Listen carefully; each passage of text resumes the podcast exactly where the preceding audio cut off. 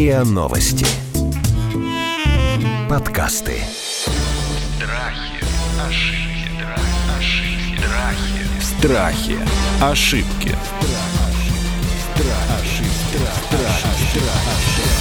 Здравствуйте, это подкаст «Страхи и ошибки». Меня зовут Наталья Лосева. В этом сезоне мы говорим и о страхах, об ошибках, и о заблуждениях, разбираем их и ну, как-то научаемся с ними жить. Сегодня мы поговорим э, об актуальном страхе, страхе грязи, микробов, заражения, притащить инфекцию, схватить вирус. Ну, в общем, обо всем этом, что ввергает нас в паническое состояние. И будем это обсуждать с прекрасными молодыми специалистами, микробиологом, генным инженером, популяризатором науки и ведущим программы проекта «Умная Москва» Евгением Плисовым и Марией Разлоговой, клиническим психологом. Здрасте, коллеги. Доброе утро. Здравствуйте. Руки мыли сколько раз сегодня? Ой. Ага. Слушай, а правда, вы носите с собой вот э, эти бутыльки с, со спиртом или с гелем спиртом? Если честно, у меня нет.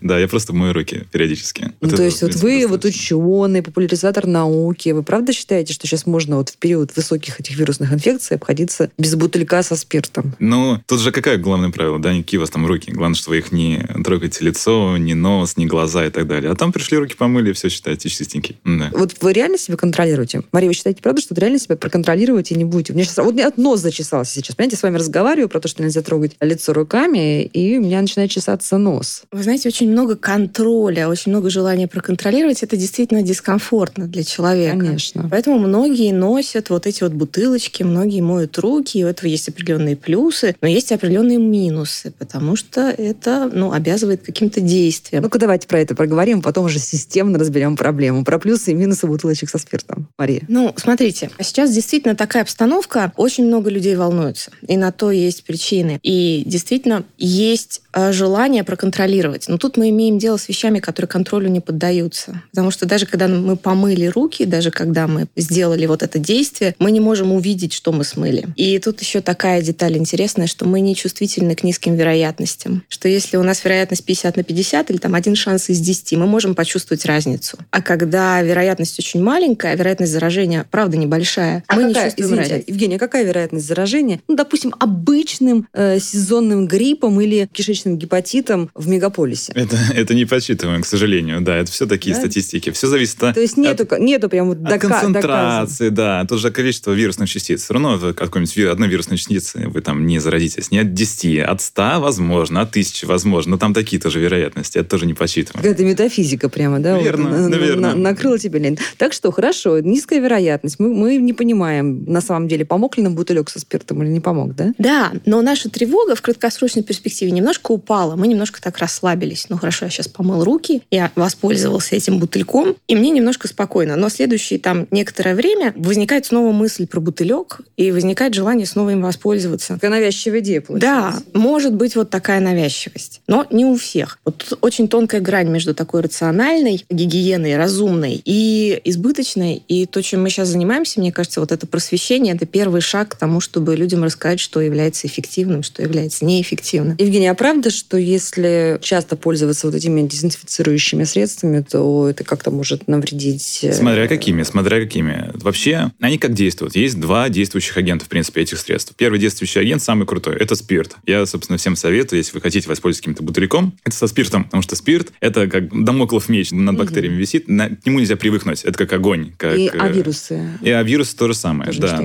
шансы, да. тут главное, чтобы спирта было уже побольше, да.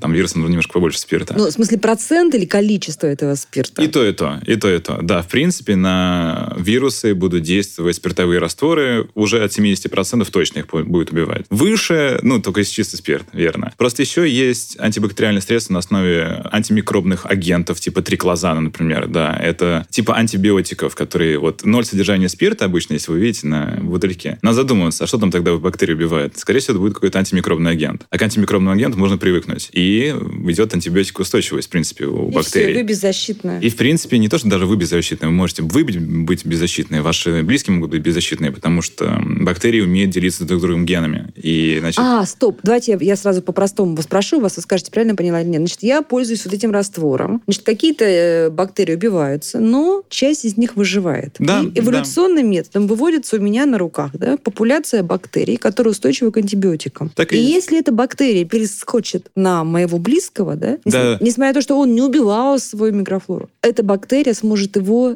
поразить довольно серьезно. Немножко даже посложнее. Смотрите, какая штука, да, прям с самого начала. Да, это реально эволюция. Ну, то есть там было там тысяча бактерий, вы всех убили, но при этом одна осталась устойчивая, она размножилась, потому что вокруг нее Монстр пусто. такой, Да, ну, потому Годзилла. что вы всех остальных убили, она такая, опа, здравствуйте. И она размножилась. А потом, допустим, она может быть даже не вредная, может быть, это ваша обычная внутренняя полезная бактерия. Это не важно, да, это может быть ваша бактерия. Но при этом в любые бактерии, почти любые бактерии, они могут делиться вот этими генами устойчивыми с друг с другом, в том числе с патогенными бактериями. То есть, если вы пользуетесь постоянно антимикробными средствами на основе не спирта, а именно антибиотиков, то вы делаете так, что внутри вас есть популяция бактерий, неважно, злых или плохих, которые устойчивы к антибиотикам.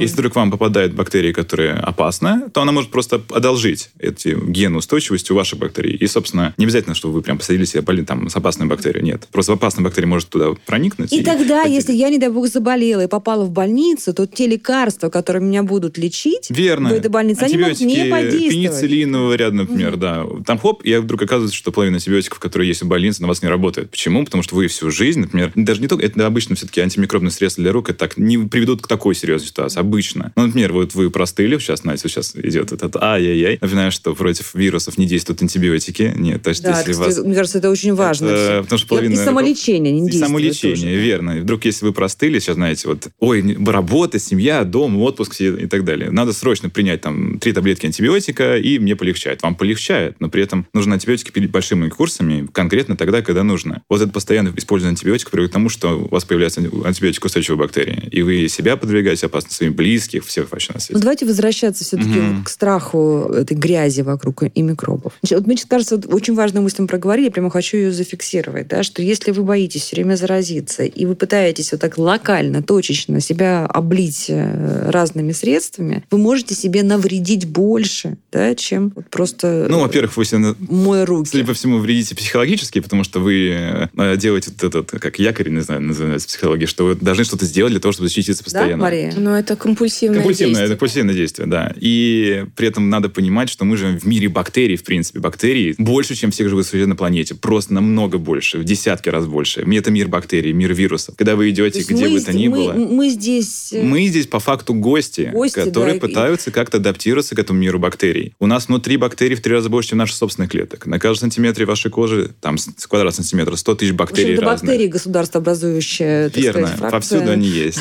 И у нас есть самая главная защита. Это не спирт, это не маска, это, это иммунитет. Поэтому, чтобы не, вот не заразиться, не надо вот постоянно вот это, вот, знаете, вот панически мыть руки и так далее. Это Хотя это полезно. вопрос. Да, прошу прощения. Это был мой следующий Вот. вопрос. Я правильно понимаю, что чем чаще мы сталкиваемся с какими-то там микродозами плохих бактерий, да, плохих микробов, патогенов, тем лучше тренируется наш организм, естественным образом нас от них защищать. Да, так и есть. Даже есть теории, например, почему сейчас идет такое повальное заболевание, ну, заболевание, да, если так можно выразиться, аллергиями. Почему аллергия так идет повально? Раньше такого заболеваемости... Реакция. Аллергических Да, не- не реакций заболевание, нет, да. реакция. Ну, аллергии как э, феномен, в принципе, да, потому что раньше только аллергии не было. Аллергии были подвержены аристократов в основном, а люди, которые работали в сельском хозяйстве, они не были подвержены. Почему? Потому что с детства дети этих людей, они были, ну, просто по локоть в навозе, ну, постоянно, постоянно вот патогены, маленькая пыльца, ну и так далее. Их иммунитет всегда учился на том, что есть опасные патогены, есть неопасные патогены, и в итоге у них было нормальное, хорошее здоровье, если, конечно, выживали. Вот. Но сейчас у нас идет очень стерильный мир, и мы живем с детства, вот квартира, все, знаете, вот, ребенок упал, сразу вот маленькое пятнышко на руке, надо протереть, протереть, а у детей даже есть рефлекс, они тянут все в рот, верно, постоянно. Они грызут, это эволюционный механизм. То есть это неспроста. Это все неспроста, потому что там дети, я же То есть не просто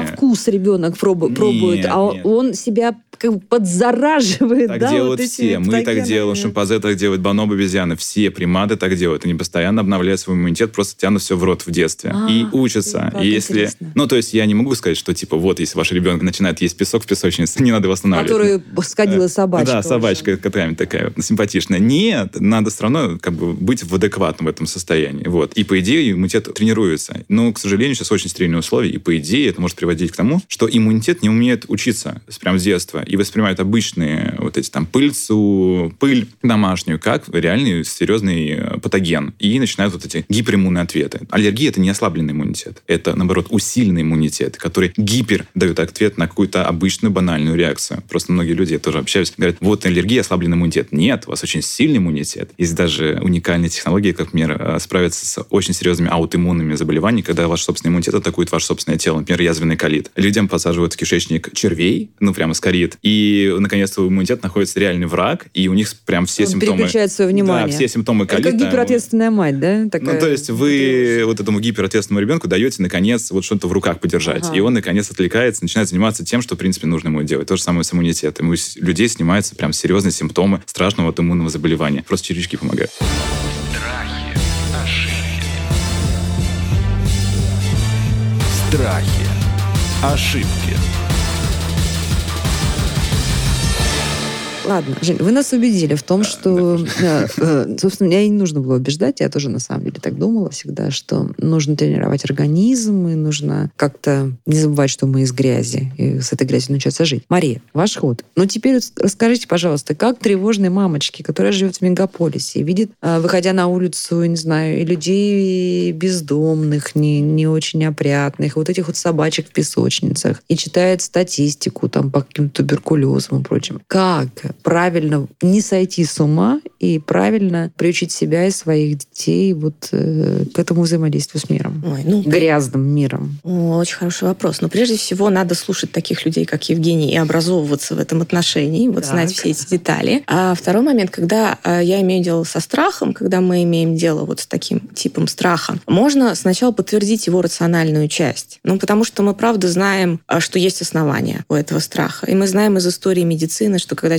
человечество открыло вот эти микроорганизмы, наука рванула вперед, продолжительность жизни выросла, появилась хирургия, выяснилось, что если помыть руки, прежде чем принять роды, вероятность выживания и ребенка, и матери выросла. И это все правда. Мы напомним, что гнойная хирургия имеет очень глубокие российские корни, да, и нам в этом смысле нам есть чем гордиться. Да, поэтому эти мамочки, которые беспокоятся, они, у них есть основания, что беспокоиться. И надо валидировать этот их страх, дать им понять, что есть вот эта рациональная часть, но есть и избыточная часть. А дальше надо задавать вопросы и спрашивать, где эта избыточная часть начинается. Потому что тревога не только нас заставляет нервничать, она еще толкает на определенное поведение. Она нас толкает либо избегать каких-то мест, каких-то ситуаций, либо что-то контролировать. Все время что-то мыть, там, проверять. И вот это поведение может иметь плюсы и минусы. И дальше мы начинаем задавать вопросы. Вот сколько раз в день вы моете руки? Как много у вас часов уходит на гигиену, на уборку? Какие вы делаете действия, чтобы предотвратить то, чего вы боитесь? И дальше вопрос, насколько это вам помогает в реальности, насколько это вам мешает. Ну, да, ваш дом чистый, да, ваши руки чистые, но при этом вы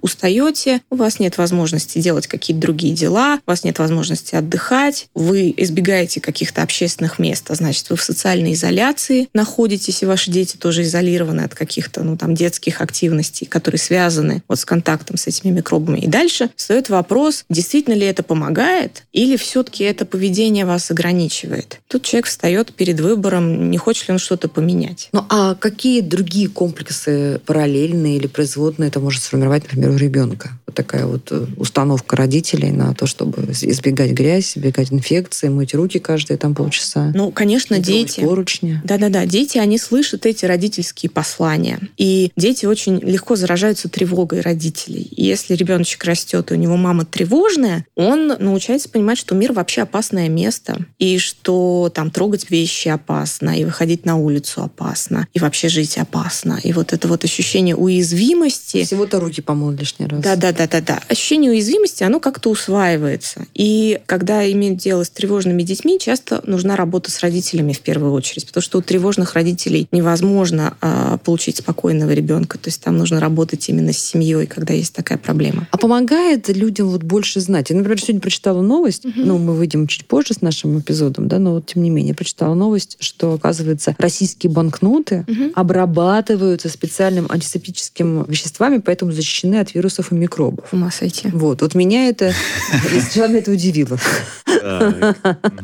Вот успокоить сейчас спросим у Евгения. Слушайте, так вообще бывает? Они говорят, что пишут, что значит, э, специальные добавки делают поверхность таких банкнот не идеальной средой для размножения бактерий и микроорганизмов. Так, вообще мне очень интересно, какими эти средства, что это за средства такие, что защищают и от бактерий, и от вирусов на такой долгий срок. Это вообще интересно было бы поизучать. Мне как Пресс-служба микро- Госзнака такой нам сообщает. Может, они, конечно, сомнения. хайпуют просто на коронавирусе. но Скорее всего, ну, во- во-первых, да, а во-вторых, скорее всего, ну, реально, скорее всего, чем-нибудь обрабатывают, скорее всего, я понимаю, я даже знаю, что в Японии, например, стоят банкоматы, которые нагревают банкноты, нагревание убивает, без сомнения, то есть 200 А. градусов прям вот и прям выжгли все, что могло находиться. Но судя по тому, что я изучал, как минимум по поводу блокнот, самый правильный способ защитить блокноту от всех этих э, вирусов, бактерий и так далее, сделать так, чтобы к ним было трудно прицепиться. А это синтетические купюры, ну, то есть не бумажные, которые вот эти старые, которые часто вот делаем, потому что что такое бумага? Это вот лес для бактерий и вирусов. Как бы их не обрабатывали, Натуральная конечно, да. экологическая среда для того, чтобы они там размножались Конечно, конечно. Вот. вот. А синтетические, когда вот эти волокна, да, они прям под электронным микроскопом, они такие гладкие-гладкие. В принципе, к ним труднее зацепиться. Там прям проверяли, там реально меньше этих бактерий вирусов. Ну, обработали вы этим средством, да. Ну, вот вы взяли эту купюру, ну, подержали в руках. Ну, что вы скажете? Ой, она была безопасная, да, ну-ка я прям помусолил, помусолилась, 10 рублей отложила, значит, носу буду ковыряться. Нет, какая разница? Все равно вам нужно мыть руки так и так, в любом случае. Я верно, абсолютно солидарен, что и, там не надо убирать квартиру каждый день по несколько часов. Потратить это время на поход в тренажерный зал, пройдите там по улице, прогуляйте на свежий воздух. Вам будет защита от вирусов, от бактерий куда больше, нежели вот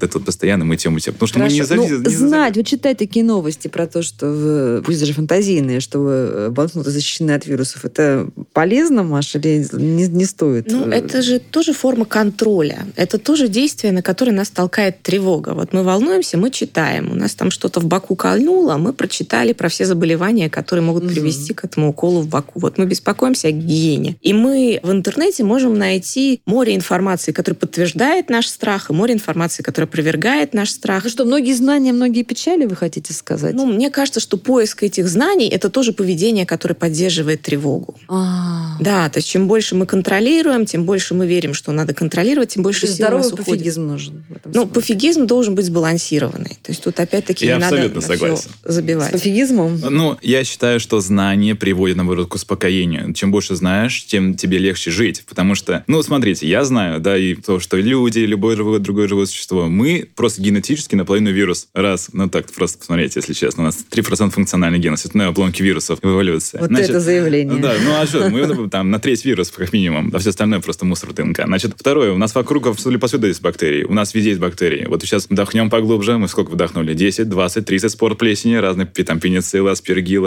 аспергиллус нигер, где-нибудь тут растет там черное пятнышко на стене. Что это черная плесень? А, и что? Да ничего. Почему? Потому что у нас есть иммунная система. Понятно, если есть иммунная система, нет, там страшное заболевание. Но так-то живем просто своей жизнью замечательно и вообще не волнуемся по этому поводу. Потому что реально, чем больше вы волнуетесь, тем выше шанс, что просто у вас ослабнет иммунитет на Я фоне не знаю, волнения. кому мне примкнуть, потому что вот когда каждый, когда из вас говорит, э, обосновывает свою позицию, она мне кажется правильной и наиболее такой, ну, перспективной для моего самоощущения, да, но вот мне кажется... На самом деле, мне кажется, и нас через рацию. не- не Не, ну как же, Мария говорит, что лучше вообще об этом не думать. Вы говорите, надо копаться и знать, э, для себя рационально обосновывать. Я бы не сказала, что вообще об этом не думать это вариант. Мне кажется, нужно очень четко выбирать те источники, из которых мы берем информацию, потому что источник, правда, очень много. Ну, друзья, мы замахнулись. Это вообще проблема века теперь сейчас, да? Проблема, цивилизационная проблема. Информационная гигиена, во что мы верим и как мы получаем информацию. Да, мы все-таки вступили в эпоху fake news, и неизвестно, когда она закончится. Поэтому это вот вы замахнулись прям. Страхи, ошибки. Страхи. Ошибки.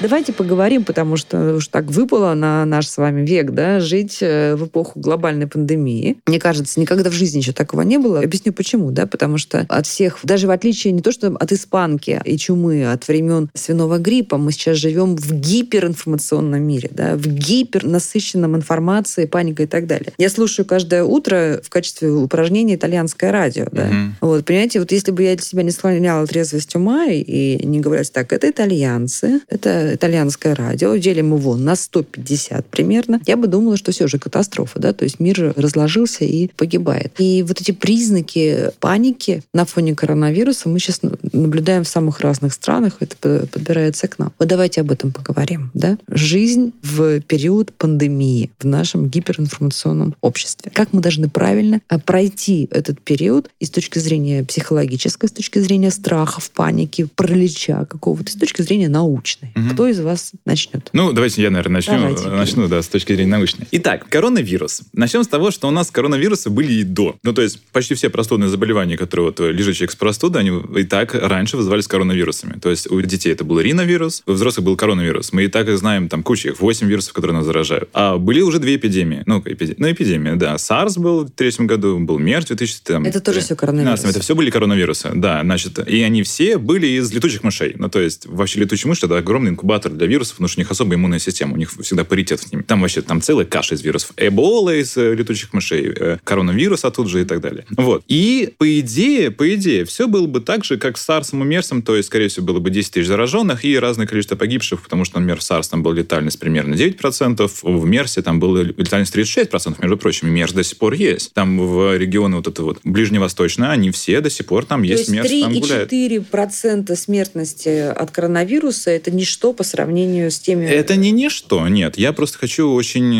э, не топорно говорить, да, потому что нельзя говорить, что вот смерть на 2% это ничто. Нет, люди умирают, да, я не хочу, это, знаете, вот э, говорить. Нет, но в любом случае, во-первых, это меньше. Во-вторых, скорее всего, это даже обусловило то, что сейчас коронавирус так размножается. Потому что если так распространяется, вообще есть два вот понятия, да, значит, вирулентность, заражаемость и летальность. Чем выше у вас летальность, тем меньше у вас вирулентность, потому что вы убиваете носителей до того, как распространитесь. Почему так Эбола не всех распространилась? Потому что, во-первых, она быстро убивает, а во-вторых, ну, там надо было прям поцеловаться с э, африканцем. Вот. А тут вот, наоборот, летальность меньше, но при этом заражаемость больше. И в абсолютных цифрах, поэтому сейчас уже этот коронавирус, он забрал больше жизни, нежели, например, более опасный мерс, который был раньше. Просто потому что, как вот испанский грипп, да, не, даже не испанский грипп, а обычный грипп. В обычном гриппе каждый год в мире умирает 650 тысяч человек. Мы уже выучили все это. Да, цифры. мы это вспоминаем, такие думаем, а что ж мы про это не говорили-то каждый раз на там веселя? Потому что мы к этому привыкли.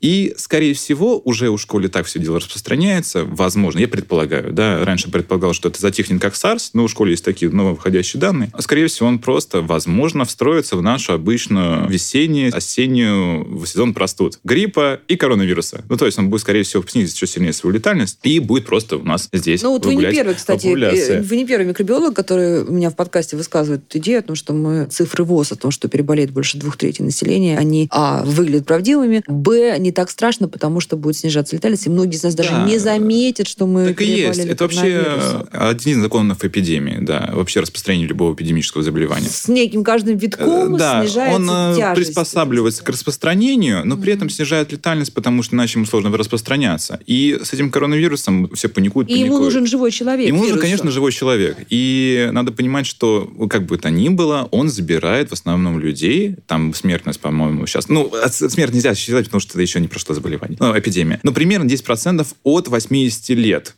летальность. Ну, то есть до 40 лет, если вам, до 50, в принципе, скорее всего, у вас он пройдет как обычная простуда. Может быть, даже его не заметите. Там два раза кашлянули, и все, он как бы прошел. Mm-hmm. В чем вот реальная проблема? Да, не в том, что сейчас, значит, все заболеют, там будет куча трупов, как вот этот испанский грипп. Нет, скорее всего, так не будет. Потому что испанский грипп, наоборот, забирал самое молодое население. Он обращал иммунную систему против хозяина. И а, коронавирус так не делает, он просто гасит. Вот. А старшее поколение, то есть дедушки, бабушки и так mm-hmm. далее. Поэтому не надо, ну, то есть сейчас просто не подогревать подогревает, конечно, это же интересно, это инфоповод, всем все смотрят новости. Плюс Мария об этом вот. говорит. Но при этом нужно понимать, вас это, скорее всего, не коснется. Защита от коронавируса в плане препаратов, иммуномодуляторов и так далее нету, как, собственно, от гриппа нет. Есть очень специфичные ну, препараты. Знаем, симптоматическое лечение. Да, симптоматическое да, лечение. Поэтому, если вас вдруг схватило, знаете, ну да, надо будет там переболеть, у вас будет иммунитет к этому, соответственно. Может быть, до следующей сезона, когда будет опять вот что-нибудь такое. Вот. Но если вот бабушки, дедушки, да, чтобы их защитить, нужно, во-первых, им это объяснить, что, в принципе, вот для них, возможно, это может представлять угрозу. А во-вторых, сейчас у нас все-таки лето. Если у вас есть да, вот, да, дачи, дачный сезон, отправляйте их на дачу. Пусть они спокойненько там сидят. Это лучшие карантинные мероприятия. Потому что запрещать, например, сейчас массовые мероприятия, да, под эгидой карантинности, это интересно, и, но при этом это интересно в контексте того, что мы не закрываем метро. Это вот очень забавно, когда вы запрещаете мероприятия. Ну, тем не менее, не вот важно. видите, Китай рапортует о да. том, что они остановили эпидемию карантинными мерами. Ну, вот это все-таки уже Это уже другая такая, вид нашего да, разговора. да, да. Давайте, мы, я хочу к психологии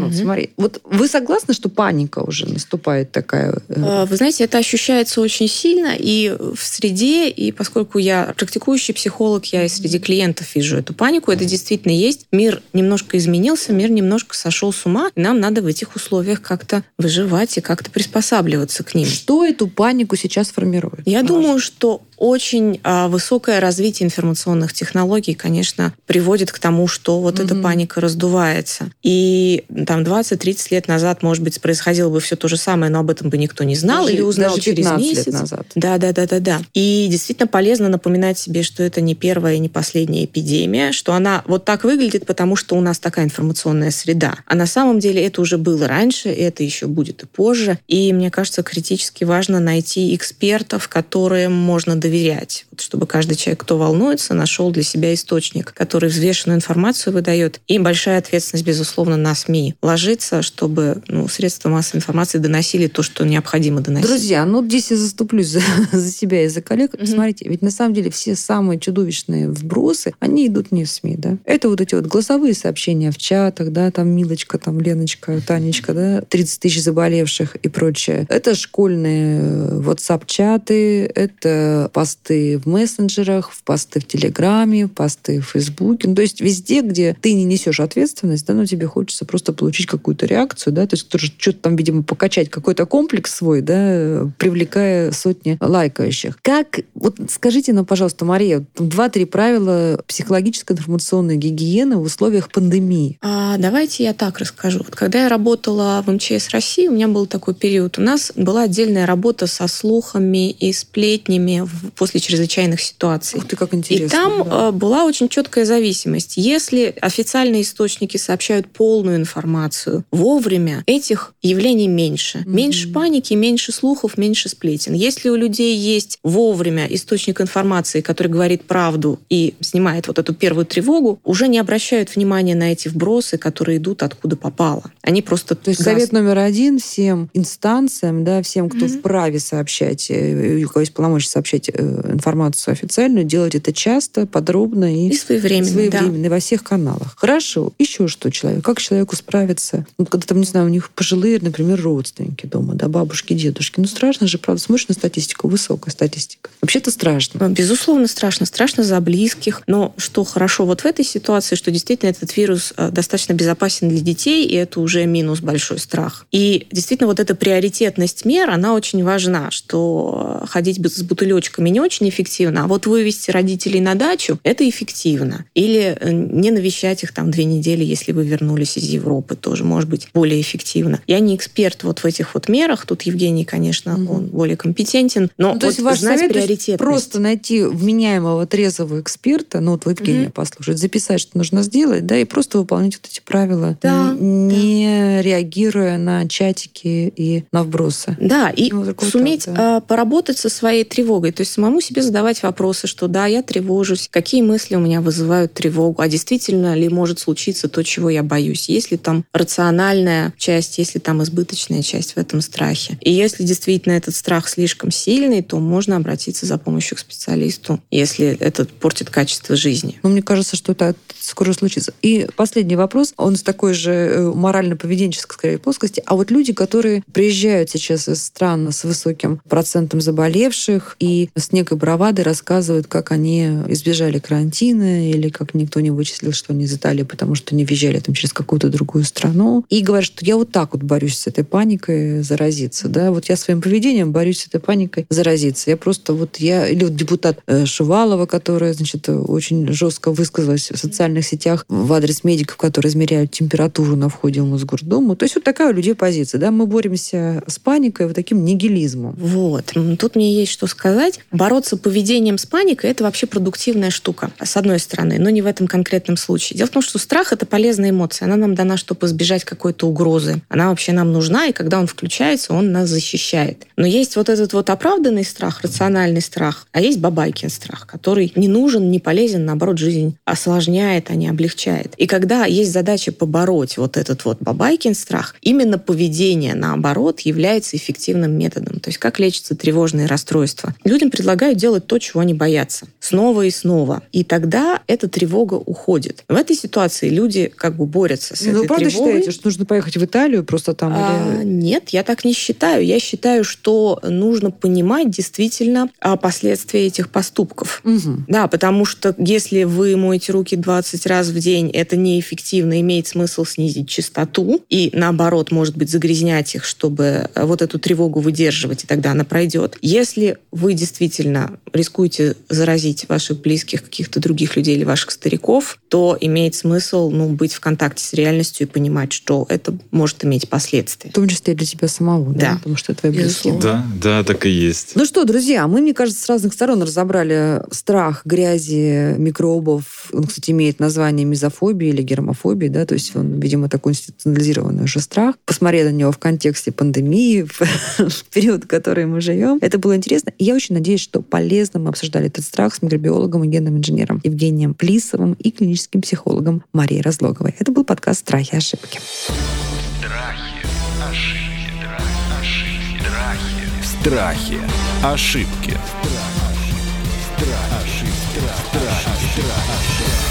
Слушайте эпизоды подкаста на сайте ria.ru в приложениях Apple Podcasts, CastBox или SoundStream. Комментируйте и делитесь с друзьями.